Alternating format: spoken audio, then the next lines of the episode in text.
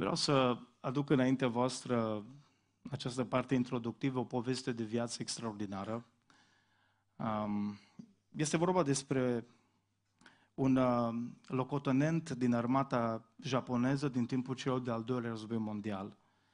Și anume despre viața lui Hiro Onoda. Acum, dacă greșesc în Japonia, eu nu mă pot amenda. Dar uh, dacă, repet, n-am pronunțat bine, Doamne ajută. Sau atât s-a putut, că avem de la, tot de la Cluj, avem o zicală bună în vremurile acestea.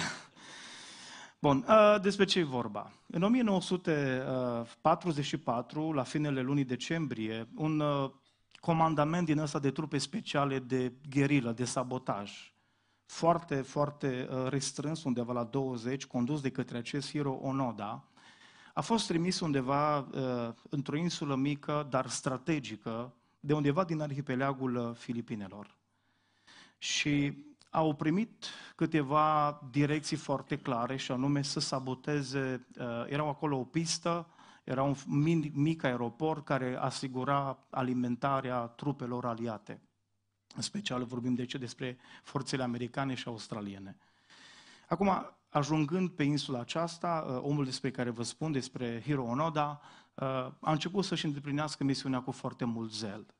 Numai că, fiind copleșit numeric de către aliați, acesta împreună cu un grup foarte restrâns, mai apoi văd patru la număr care au mai rămas în viață, s-au retras undeva în zona aceea a insulei, mai izolată, o zonă uh, greu accesibilă, o zonă de junglă. Dacă se poate, uh, cei de la media vă rog să ni-l și prezentați, să-l vedeți. Despre, da, despre el este vorba. Uh, el este personajul despre care vă povestesc acum câteva aspecte.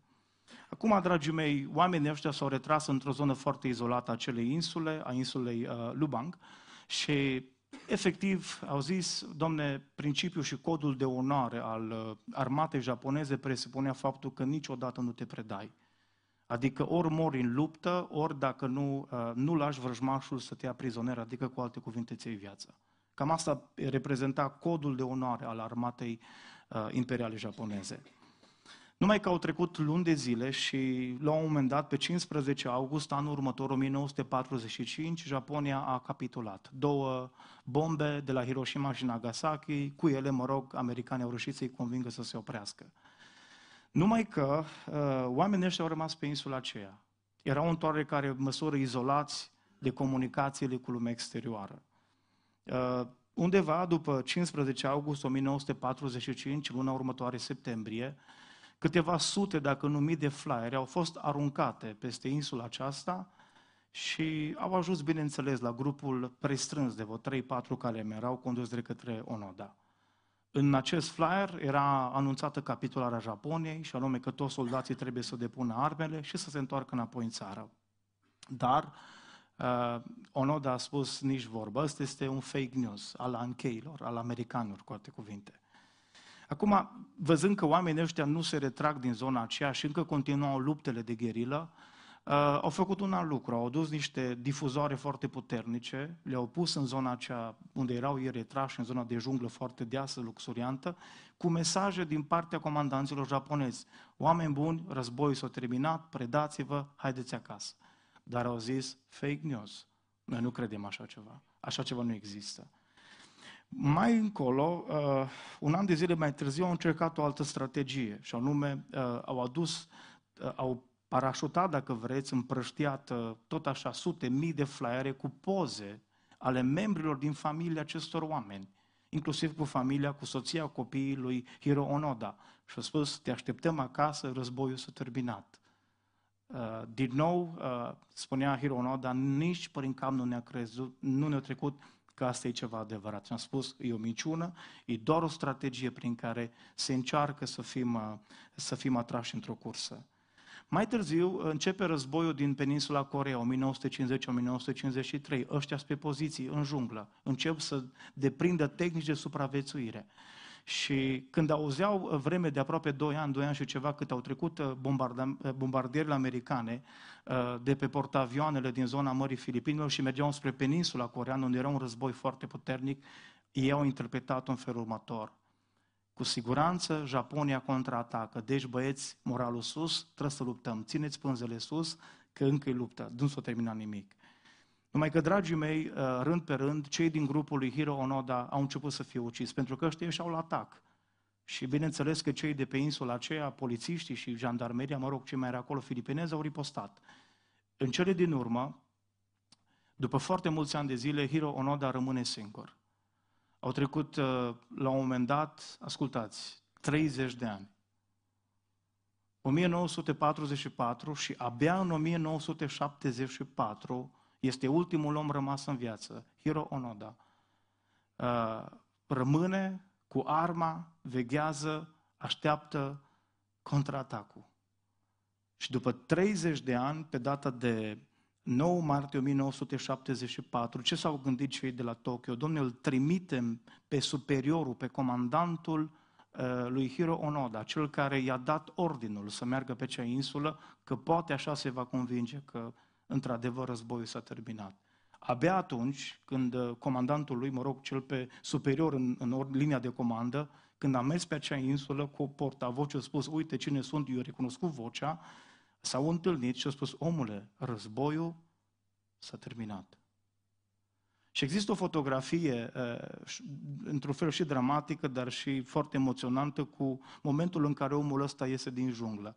E, e momentul ăsta. El e comandantul lui și acesta este Hiro Onoda. După 30 de ani în care omul ăsta stă și luptă.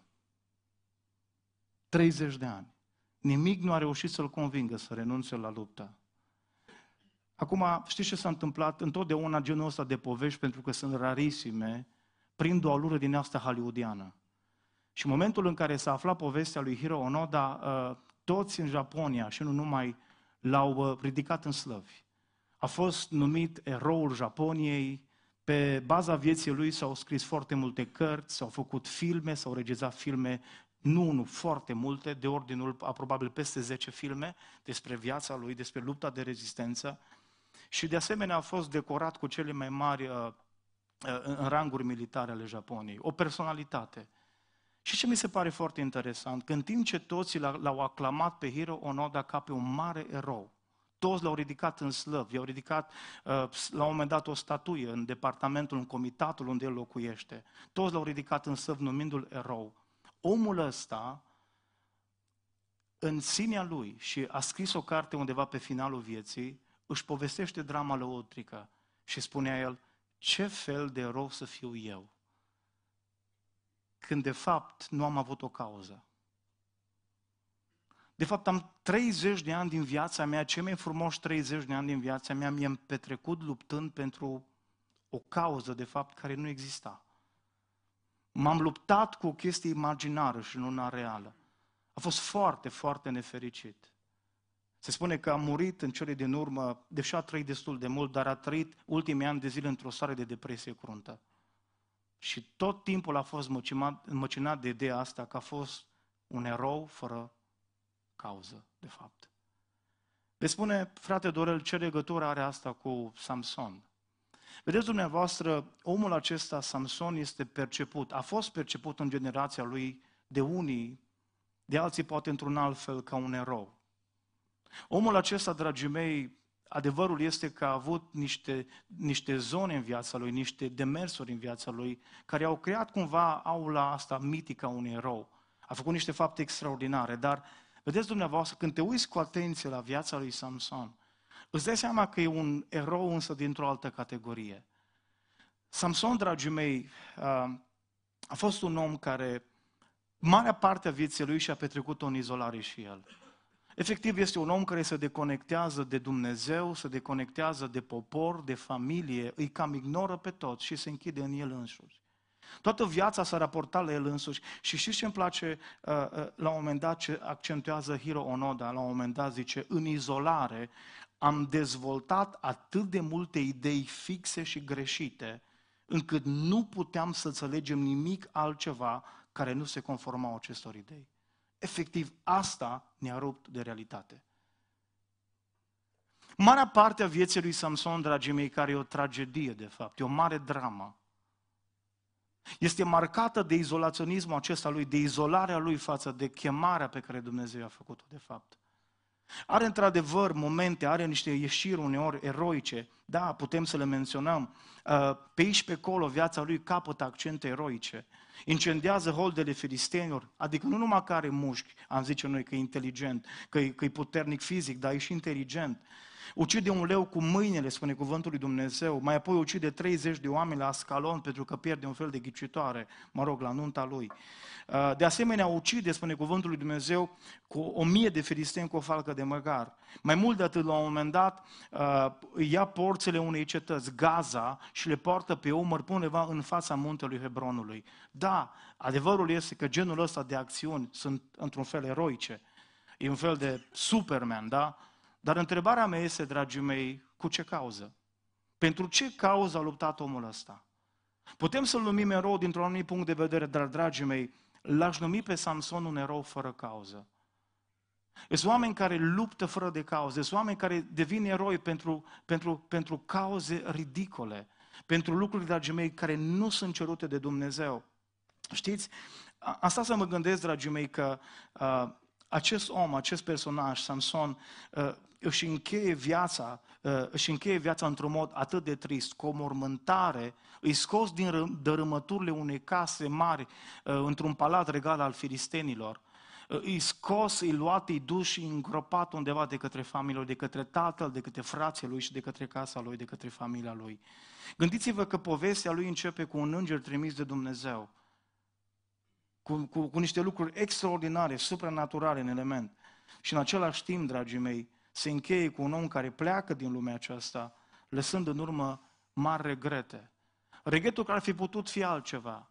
Regretul că ar fi putut fi cu adevărat un erou pentru poporul lui Dumnezeu. Dragii mei, știți că de regulă pe morminte, că aici Biblia, în ceea ce am citit în cele din urmă, vorbește despre o mormântare a lui Samson. Cum este mormântat Samson? Știți că pe foarte multe pietre funerare, pe foarte multe morminte există câte un epitaf din ăla funerar, adică un fel de deviză, de moto, de cum, nu știu, un fel de gând al, al omului care pleacă din lumea asta. Am stat să mă gândesc, dragii mei, că probabil cea mai potrivit epitaf de pe mormântul lui Samson ar fi fost acestea. Acest mormânt a fost ridicat în cinstea unui erou fără cauză. Samson a fost un personaj eroic în anumite zone, în anumite momente ale vieții lui. Dar ascultați-mă, fără cauză. S-ar putea ca foarte mulți din această seară să poarte anumite lupte. S-ar putea ca unii dintre dumneavoastră să faceți la un moment dat niște sacrificii de-a dreptul eroice, să zicem. Să faceți ceva admirabil, dar ascultați-mă, să nu existe o motivație a unei cauze corecte. Asta este marea dramă a lui Samson. Un om înzestrat cu putere ieșită din comun. Un om care are o forță incredibilă, dar atenție, canalizată în scopuri total greșite. Despre asta vreau să vorbesc în această zi și titlul gândului meu este tocmai acesta, Samson, un erou fără cauză. Pentru că n-aș vrea ca nimeni de aici, din generația noastră, să urmeze acest, ex, acest exemplu. De ce, dragii mei, pot să vorbim și vorbim în această seară despre Samson ca un erou fără cauză? Asta e cel mai trist, să devii un erou, dar fără de cauză. Și de ce, dragii mei? Pentru că, uitați-vă, în primul rând, omul ăsta a ignorat planul lui Dumnezeu cu viața lui. Samson a ignorat planul lui Dumnezeu cu privire la viața lui. Spune cuvântul lui Dumnezeu în judecător 13 cu 3 că îngerul Domnului s-a arătat femeia, adică mama lui Samson, și a zis, iată că tu ești tearpă și n-ai copii, dar vei rămâne însărcinată și vei naște un fiu. Căci vei rămâne însărcinată și vei naște un fiu. Briciul nu va trece peste capul lui, pentru că acest copil, atenție, va fi închinat lui Dumnezeu din pântecele mamei lui și va începe, care e planul lui Dumnezeu? Va începe să izbăvească pe Israel din mâna filistenilor. Te naști într-un mod supranatural. Dumnezeu îți trasează de la începutul vieții tale planul extraordinar pe care îl are cu viața ta. Gândiți-vă, Samson, dragii mei, e rezultatul unei rugăciuni ascultate. Nu numai că s-a rugat mama lui care stearpă și nu putea să aibă copii și tatăl lui Manoah, dar se roagă poporul și strigă către Dumnezeu, Doamne, scoate-ne un izbăvitor care să ne smulgă din mâna și din robia filistenilor. Dar vedeți dumneavoastră, și și tragic în viața lui Samson și asta să mă gândesc e, e binecuvântare, dar pentru el e o tragedie. Să știi de mic Adică din frage de pruncie să știi răspunsul la una dintre cele mai grele întrebări ale vieții tale, spiritual vorbind. Doamne, ce vrei să fac? Să nu trebuie să-și bată capul, să sune la proroși, să citească, să facă studii biblice. Nu trebuie, dragii mei, să meargă la conferințe de chemare și de misiune, pentru că ăsta o știu de mic copil. O spus mai că să fii atent, ești o minune, Dumnezeu a trimis un înger și nu odată, ci de două ori ne-a dat instrucțiuni clare, tu vei izbăvi pe poporul Dumnezeu. Asta e planul lui Dumnezeu pentru tine. Și măcar că știe de mic, dragii mei, planul lui Dumnezeu pentru viața lui, omul acesta, dragii mei, efectiv, prin tot ceea ce face, ajunge să, să ignore acest plan al lui Dumnezeu. De-aia spun că e un erou fără cauză. Da, poți să mor filisteni, sporadic, în, răzbunări, în, în, în luptele tale personale. Poți să folosești puterea lui Dumnezeu într-un scop greșit. Dar, dragii mei, ne contribuim cu nimic la împlinirea planului lui Dumnezeu, la împlinirea chemării lui. Uitați-vă la Samson, ca un om al contrastelor. Uitați-vă niște aspecte, mi se părea, pentru că e un personaj contrastant într-un fel. Fiți atenți, la naștere a primit numele Samson, care înseamnă însorit, adică luminat. Și a murit, știți cum, în întuneric. I-a scos ochii. Să te naști purtând un nume, auzi, luminat, i-a venit ca o rază de speranță.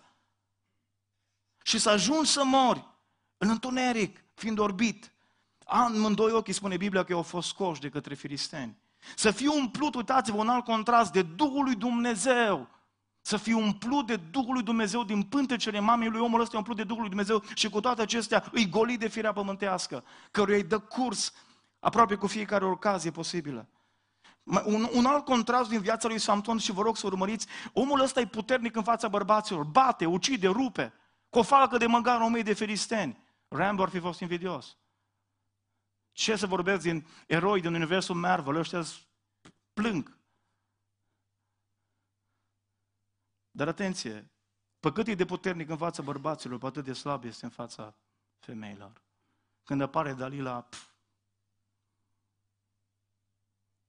Uitați-vă, a purtat uneori luptele lui Dumnezeu ziua și noaptea încalcă poruncile lui Dumnezeu. Îl vedem pe la Gaza, mergând în locuri nepotrivite, cu anturaje nepotrivite. Și și, și ce paradoxal legat de viața lui Samson, e singurul judecător, singurul judecător care nu a reușit să-și izbăvească poporul de asupritori. Pentru că nici nu a vrut. E singurul și cu toate astea are cea mai mare putere.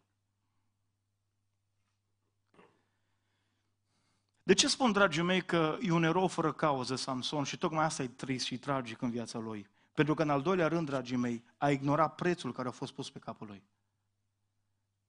Samson e un erou fără cauză, nu numai pentru că omul ăsta ignoră planul lui Dumnezeu pentru viața lui, deși îl cunoaște de mic.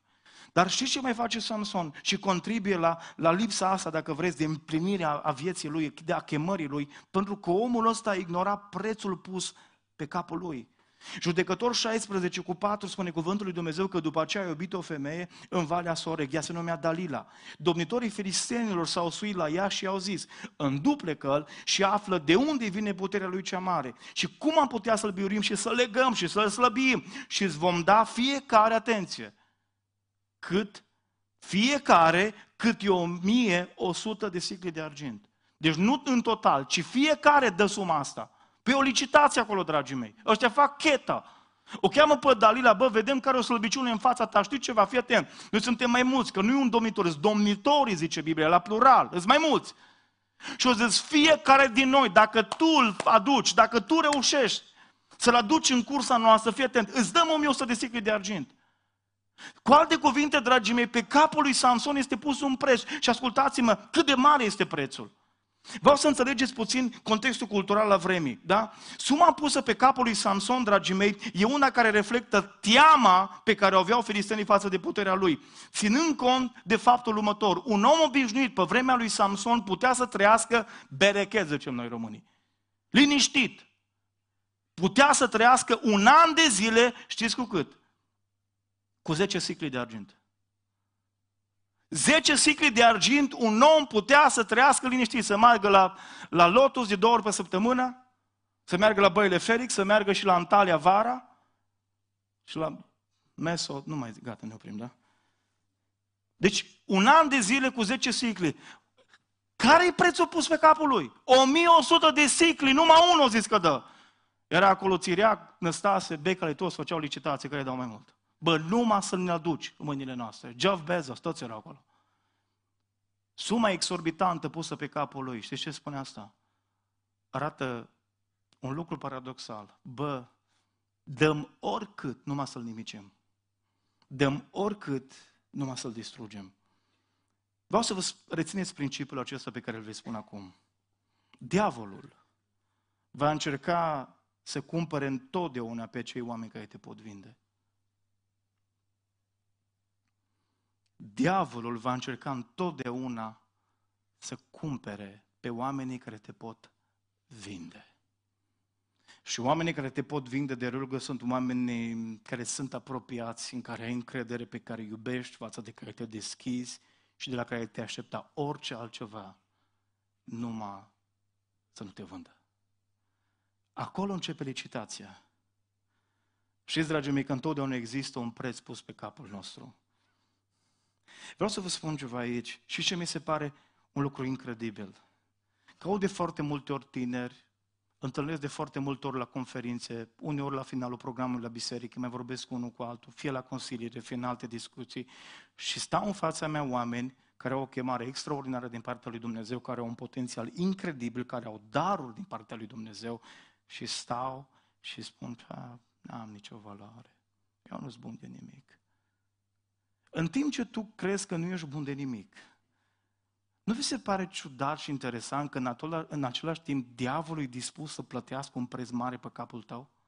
În timp ce tu nu-ți vezi valoarea, în timp ce tu nu-ți vezi chemarea, în timp ce tu nu-ți vezi potențialul, în timp ce tu nu-ți vezi abilitățile pe care Dumnezeu ți le-a dat, diavolul le vede. Diavolul știe să estimeze corect prețul tău. Ori este un lucru trist. E un lucru trist.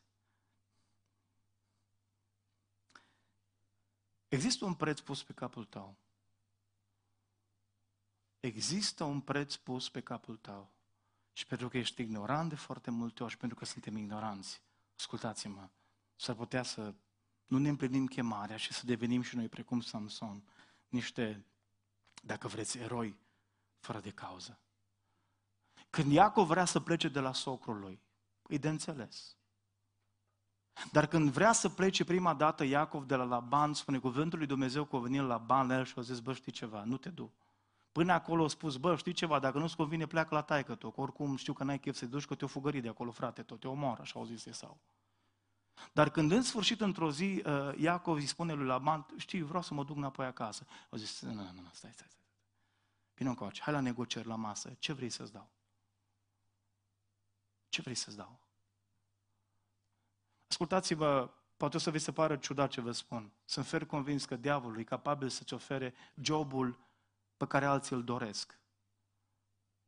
Numai ca tu să nu te implici să-ți împlinești chemarea. Dacă vrei, diavolul poate să-ți dea o promovare incredibilă mâine, numai să renunți la slujirea ta. Numai să nu mai te implici în biserică, numai să nu te mai rogi, numai să nu mai postești, numai să nu mai evangelizezi, numai să nu mai cânți, numai să nu mai predici. Orice îți dă, numai să te oprești. Cunosc, dragii mei, personal un caz dramatic și dureros a unui tânăr care a avut un potențial incredibil, chemat de Dumnezeu să predice Evanghelia, chemat și nu numai chemat, hăruit de Dumnezeu, înzestrat incredibil, nu doar supranatural, ci și nativ de Dumnezeu. Și cu ce a reușit? Diavolul să-l cumpere. Pentru că, repet, e un caz pe care îl cunosc. A zis, bă, dacă faci pastorație, mor de foame. Tu nu vezi cât e de greu. Și a zis, uh, hai încoci. Prin cineva, i s-a propus să devină un agent de vânzări. În zonă, în domeniul bancar, asigurări de viață, că este de gen. Nu e rău, nu mă înțelegeți greșit. Tu au zis, bă, numai pentru o vreme, un an acum, că acum ești însorat, aici la început. Hai, domne, era perioada Emanuia cu asigurările de viață, cu mai mult. Omul astăzi e realizat profesional, a făcut bani gârlă, dar ascultați-mă, e o ruină spirituală. E o ruină spirituală. Pentru că diavolul pune un preț pe tine. A licitat pe capul lui Samson și licitează, ascultă-mă, pentru toți oamenii aceia pe care Dumnezeu vrea să-i folosească. De ce spun, dragii mei, mai apoi, în al treilea rând, că Samson este un erou fără cauză? Pentru că omul ăsta, uitați-vă, ignoră semnele prăbușirii lui. Și tocmai de asta nu își împlinește menirea. Tocmai de asta n-a luptat pentru o cauză, n-ajunge să lupte pentru cauza lucrării lui Dumnezeu, a chemării lui specifice. Știți de ce? Pentru că a ignorat semnele prăbușirii lui.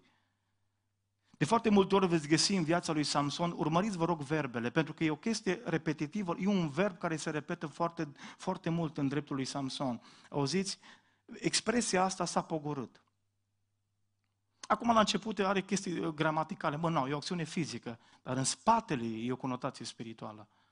Fiți atenți, vă dau câteva exemple. S-a pogorât singur în cetatea filistenilor. La un moment dat îi pogoară și pe părinții lui acolo. S-a pogorât să ucidă 30 de oameni la Ascalon, când pierde ghicitoarea. S-a pogorât să stea în crăpătura stâncii Etam. Toate verbele, de foarte mult veți găsi, s-a coborât, s-a pogorât, s-a coborât. De fapt, dragii mei, în, toate, în, toate, în, în, în dreptul acestor uh, verbe urmează niște, niște lucruri care descriu, ascultați-mă, semne evidente ale prăbușirii lui. Probabil că ați mai auzit principiul acesta pe care le enunț foarte des și cu orice uh, uh, oportunitate pe care am să slujesc. Vă spun, frații mei, și cred un lucru. Puterea, că Samson a avut din asta. Adică dacă pe vremea copilăriei, eu perioada aia, post-revoluție, noi ne culcam cu, uitându-ne la Arnold Schwarzenegger, visând într-o zi să fim și noi ca el, sau ca Sylvester Stallone, da? Probabil că generația asta e cu, nu știu, Dwayne Johnson, The Rock, habar n-am, nu știu care e idolul generației actuale. Dar sunt convins, dragii mei, că toți copiii de pe vremea lui Samson îl aveau, aveau postere cu asta. Bă, ăsta îi bătea pe alții de rupea. Era puternic. Și cu toate acestea vreau să vă zic ceva. Putere fără de caracter. Egal. Uitați-vă ecuația. Putere fără de caracter. Ratare 100%. Putere fără caracter. Putere fără caracter egal, ratare, rătăcire, cum vreți.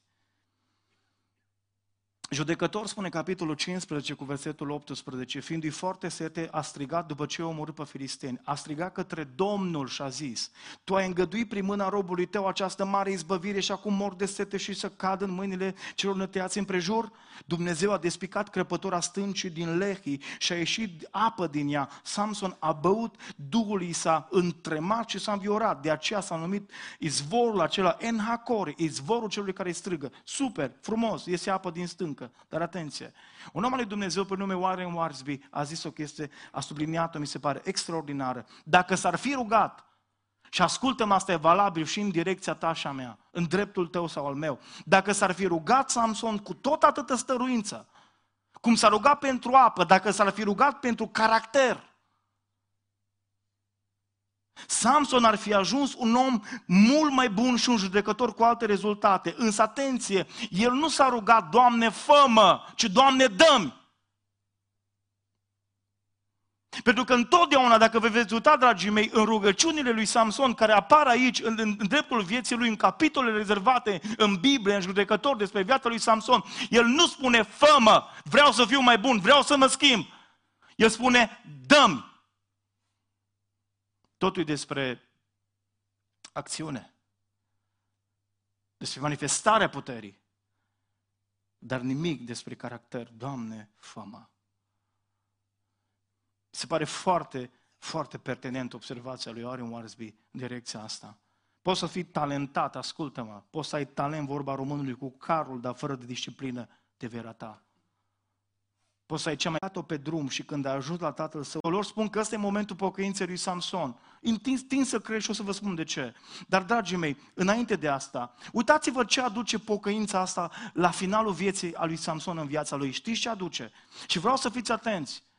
Când te joci cu păcatul, când continui să trăiești acolo și să ieși din sfera chemării tale, din zona unde te mișca Duhul lui Dumnezeu și începe să te miște firea în afara voii lui Dumnezeu. Când ești dintre uh, Mahanedan, între Țorea și Estaur, te duci în altă parte, spiritual vorbind. Ascultați-mă, uitați-vă ce aduce pocăința în viața lui Samson. Trei aspecte pe care vreau să le rețineți succint. Pocăința, dragii mei, și ce readuce? Pocăința, dragii mei, readuce în viața lui Samson prezența lui Dumnezeu. Pocăința întotdeauna va readuce prezența lui Dumnezeu în viața ta. Al doilea aspect. Când te pocăiești 100%, ascultă-mă, pocăința va readuce puterea lui Dumnezeu în viața ta. Pentru că omul ăsta, spune Biblia, că cu, cu mâinile lui reușește să ucidă mai mulți filiseni decât toată viața lui, aproape 3000. Să ai o forță din nou extraordinară, să rupi stâlpii aceea, să-i prăbușești casa. Dar atenție, știți ce n-a mai adus pocăința în viața lui Samson? Știți ce nu i-a mai dus? Nu i-a mai readus slujba. Ai grijă. Pocăință înseamnă readucerea prezenței lui Dumnezeu. Dumnezeu îți dă puterea să sper, să crezi, să lupți. Dar atenție! Există situații în viață când dacă ți-ai permis să-ți încalci chemarea, să ieși din afara voii lui Dumnezeu pentru viața ta, pentru slujirea ta, pocăința, există situații când nu-ți mai readuce slujba. Adică niciodată nu o să mai poți să faci o anumită slujbă la care culmea Dumnezeu te-a chemat. Faptul, dragii mei, că Samson s-a pocăit e certificat undeva, dacă vreți, putem deduce concluzia asta de prezența lui în celebra lista a eroilor credinței din Evrei 11, cu 32 la 33. Și ce vom mai zice? Că nu mai ajunge vremea dacă aș vrea să vorbesc despre Gedeon, Barak, Samson, de Iefta. Îi pus acolo în categoria asta. Dragii mei, știu că unul nu mi se pare, Doamne, dar chiar așa și ăsta, Dumnezeu știe mai bine. Dumnezeu știe mai bine întotdeauna. Dar, dragii mei, vreau să înțelegem astăzi acest principiu.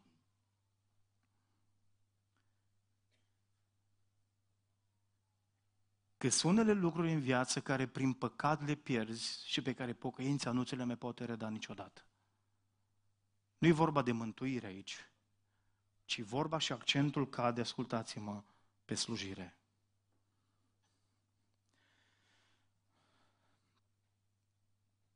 Am, uh, am reflectat mult la viața lui Samson zilele astea.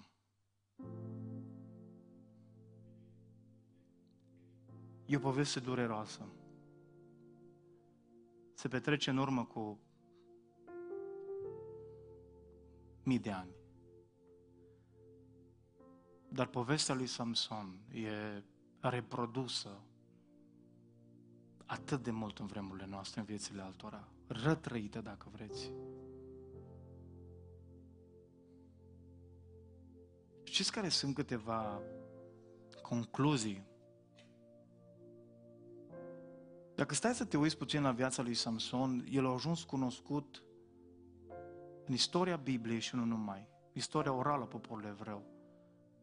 Există oameni care au ajuns să fie cunoscuți pentru ce au clădit. Samson o deveni faimos și celebru. Știți pentru ce? Pentru ce o dedărmat. Devine cunoscut că dărâmă casa aia mare la finele vieții și mor 3000 de oameni că ia porțele cetății Gaza, dar să fii cunoscut nu pentru ce ai clădit în viață, ci pentru ce ai dărâmat. O altă concluzie pe care vreau să o înțelegi astăzi. Îmbrăcarea cu Duhul lui Dumnezeu nu ți acoperă slăbiciunile pe care trebuie să le tratezi. Puterea lui Dumnezeu care poate să vină peste tine nu-ți anulează slăbiciunile la care trebuie să lucrezi, de care trebuie să te pocăiești, de care trebuie să te implici serios și să vii înainte lui Dumnezeu cu pocăință. Uitați-vă la Samson, a murit împreună cu filistenii, deși a fost chemat să trăiască și să moară în mijlocul poporului său să mori între străini. Deși Dumnezeu te-a chemat să slujești și să trăiești și mai apoi să-ți închei activitatea în mijlocul poporului tău. Biblia dă un detaliu interesant că e îngropată în același loc în care a început să fie mișcat de Duhul lui Dumnezeu. Între Țorea și Eșteaol la Mahanedan. În locul în care Duhul lui Dumnezeu a vrut să te folosească. E locul în care e cimitirul lui.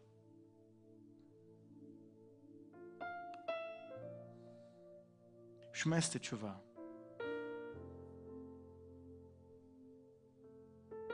Dacă o să adormi în brațele plăcerilor tale,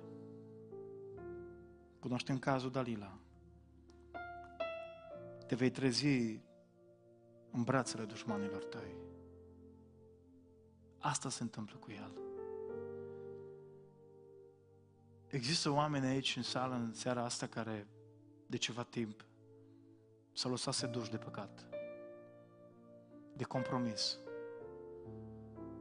Și probabil că ai spus, mă ridic și de data asta.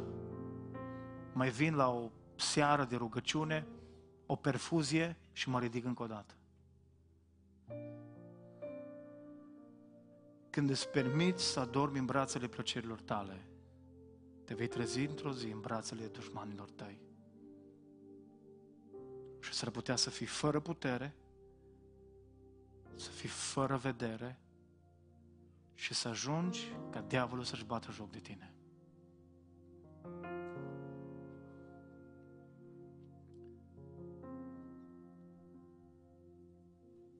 mi s-a părut, trebuie să recunosc, la începutul slujirii mele, mi s-a părut foarte, nu ciudat, dar cumva contrariant ce spune Iisus Hristos la un moment dat, ce spune cuvântul lui Dumnezeu, că nu te mira de cei care au căzut. Parafrazez. Fii uimit de faptul că tu încă mergi în picioare. În ultimii ani de zile, am citit viețile, despre viețile unor mari oameni pe care am admirat. Și am aflat lucruri teribile la final. Oameni care au trăit o viață dublă. Oameni care pot să vină aici în față să vă predice, să plângă, să, wow, să spui, vreau să fiu ca el. Și peste 10 ani să nu știi pe unde să fugi când auzi numele. Știți, au fost oameni despre care am citit. Dar au fost și oameni pe care am cunoscut, pe care am admirat, pe care am văzut cu ochii mei indubitabil cum Dumnezeu i-a folosit. I-a folosit cu putere, incontestabil și uneori în viața mea. Și azi?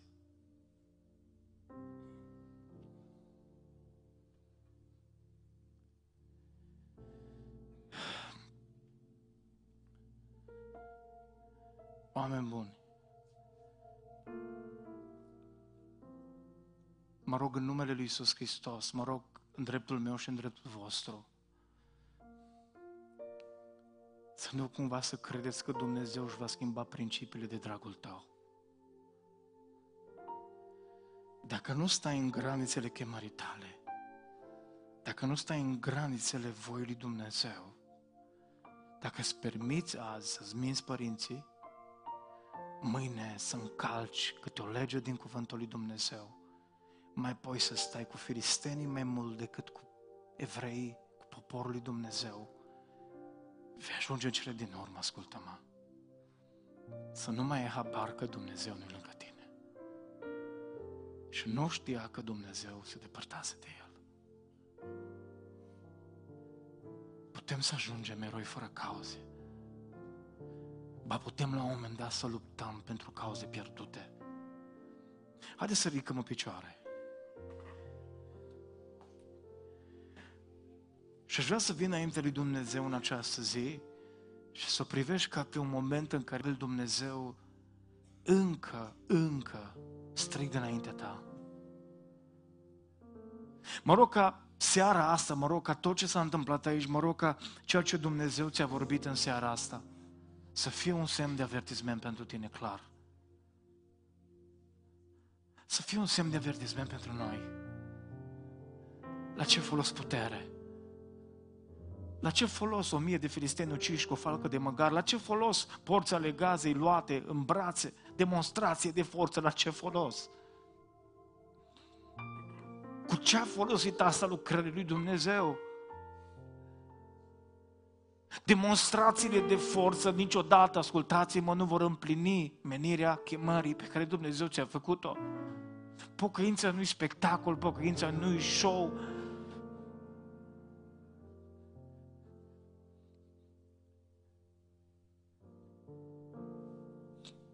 Și nu te mai gândi la faptul că n-ai valoare. Dacă știi cât e dispus diavolul să-ți dea, dacă ai înțelege cât de mult preț a pus diavolul pe capul tău, să te cumpăre, să te compromită, dacă știi cât e dispus ca să dea, vei înțelege de fapt care e valoarea ta uneori, că doar prin contrastul uneori putem să înțelegem anumite lucruri. Așa că nu-ți mai plânge de mine să spui că tu n-ai nicio valoare, să spui că rugăciunea ta nu contează, să spui că ceea ce faci tu e nesemnificativ. Ba tocmai vreau să spun că e, e foarte semnificativ. A că nu e vizibil, a că nu e în față, a că n-ai apărut pe YouTube, a că nu ești pe Facebook, a că nu, numele tău nu a apărut pe o carte sau nu ești parte din nu știu ce organizație. Ascultă-mă ce spun în seara asta. Tu ai valoare în ochii lui Dumnezeu. Nu zic cumva ca să vă simțiți unii bine plecând pentru câteva momente din locul ăsta. Ai o mare valoare și știți ce e trist? Că tu te uiți în oglinda vieții tale și tu spui, n-am nicio valoare, îs un no-name, îs șters, nu mă vede nimeni, nu contează nimeni. Dumnezeu strigă și tu tot nu auzi. Și în tot acest timp diavolul licetează și pune 1100 de sicli pe capul tău. E dispus să dea atât de mult pentru că te valorezi mult mai mult. Hai să ne rugăm în seara asta înainte Domnului. Vreau să fiu, o să privim momentul ăsta ca pe un moment de cercetare. Și de ce? Pentru că poți să te pocăiești astăzi atât de mult încât, ascultă-mă, încă slujirea ta să nu fie afectată. Încă să poți să mai slujești pe Dumnezeu. Încă să nu-ți ția Dumnezeu darul, încă să nu-ți ia Dumnezeu chemarea, încă să te mai poată folosi Duhul lui Dumnezeu.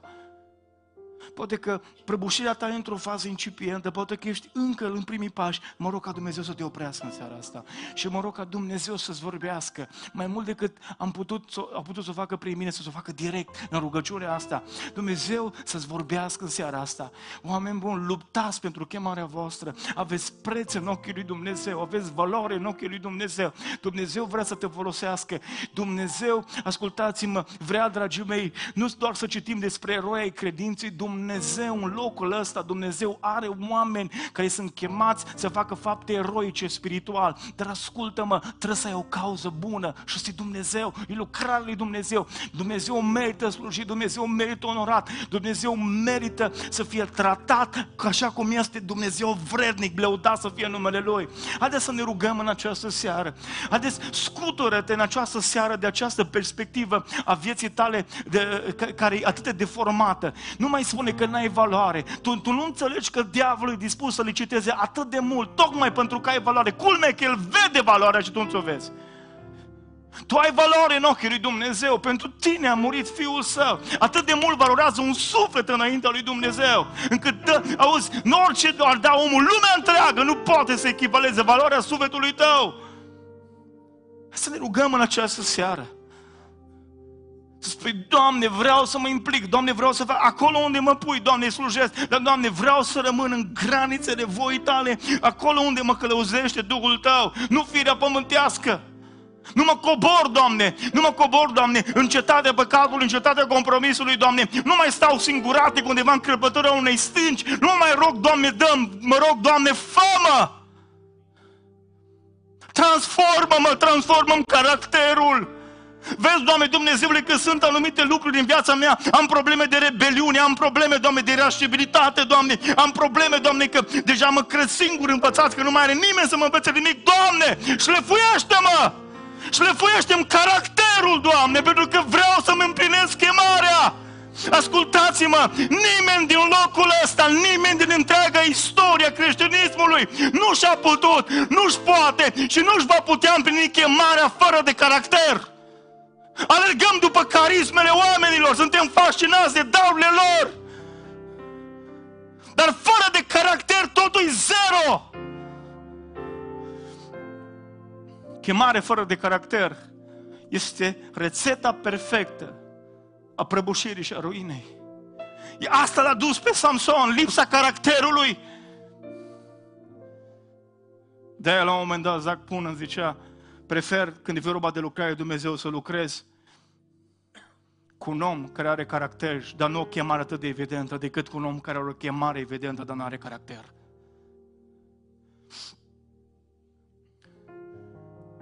Trebuie să lucre Domnul ceva în caracterul tău? Unde ești? În ce etapă? Hai să ne rugăm. Și le ne Doamne, și le ne caracterul. Hai să ne rugăm Domnului, că avem pentru ce în seara asta.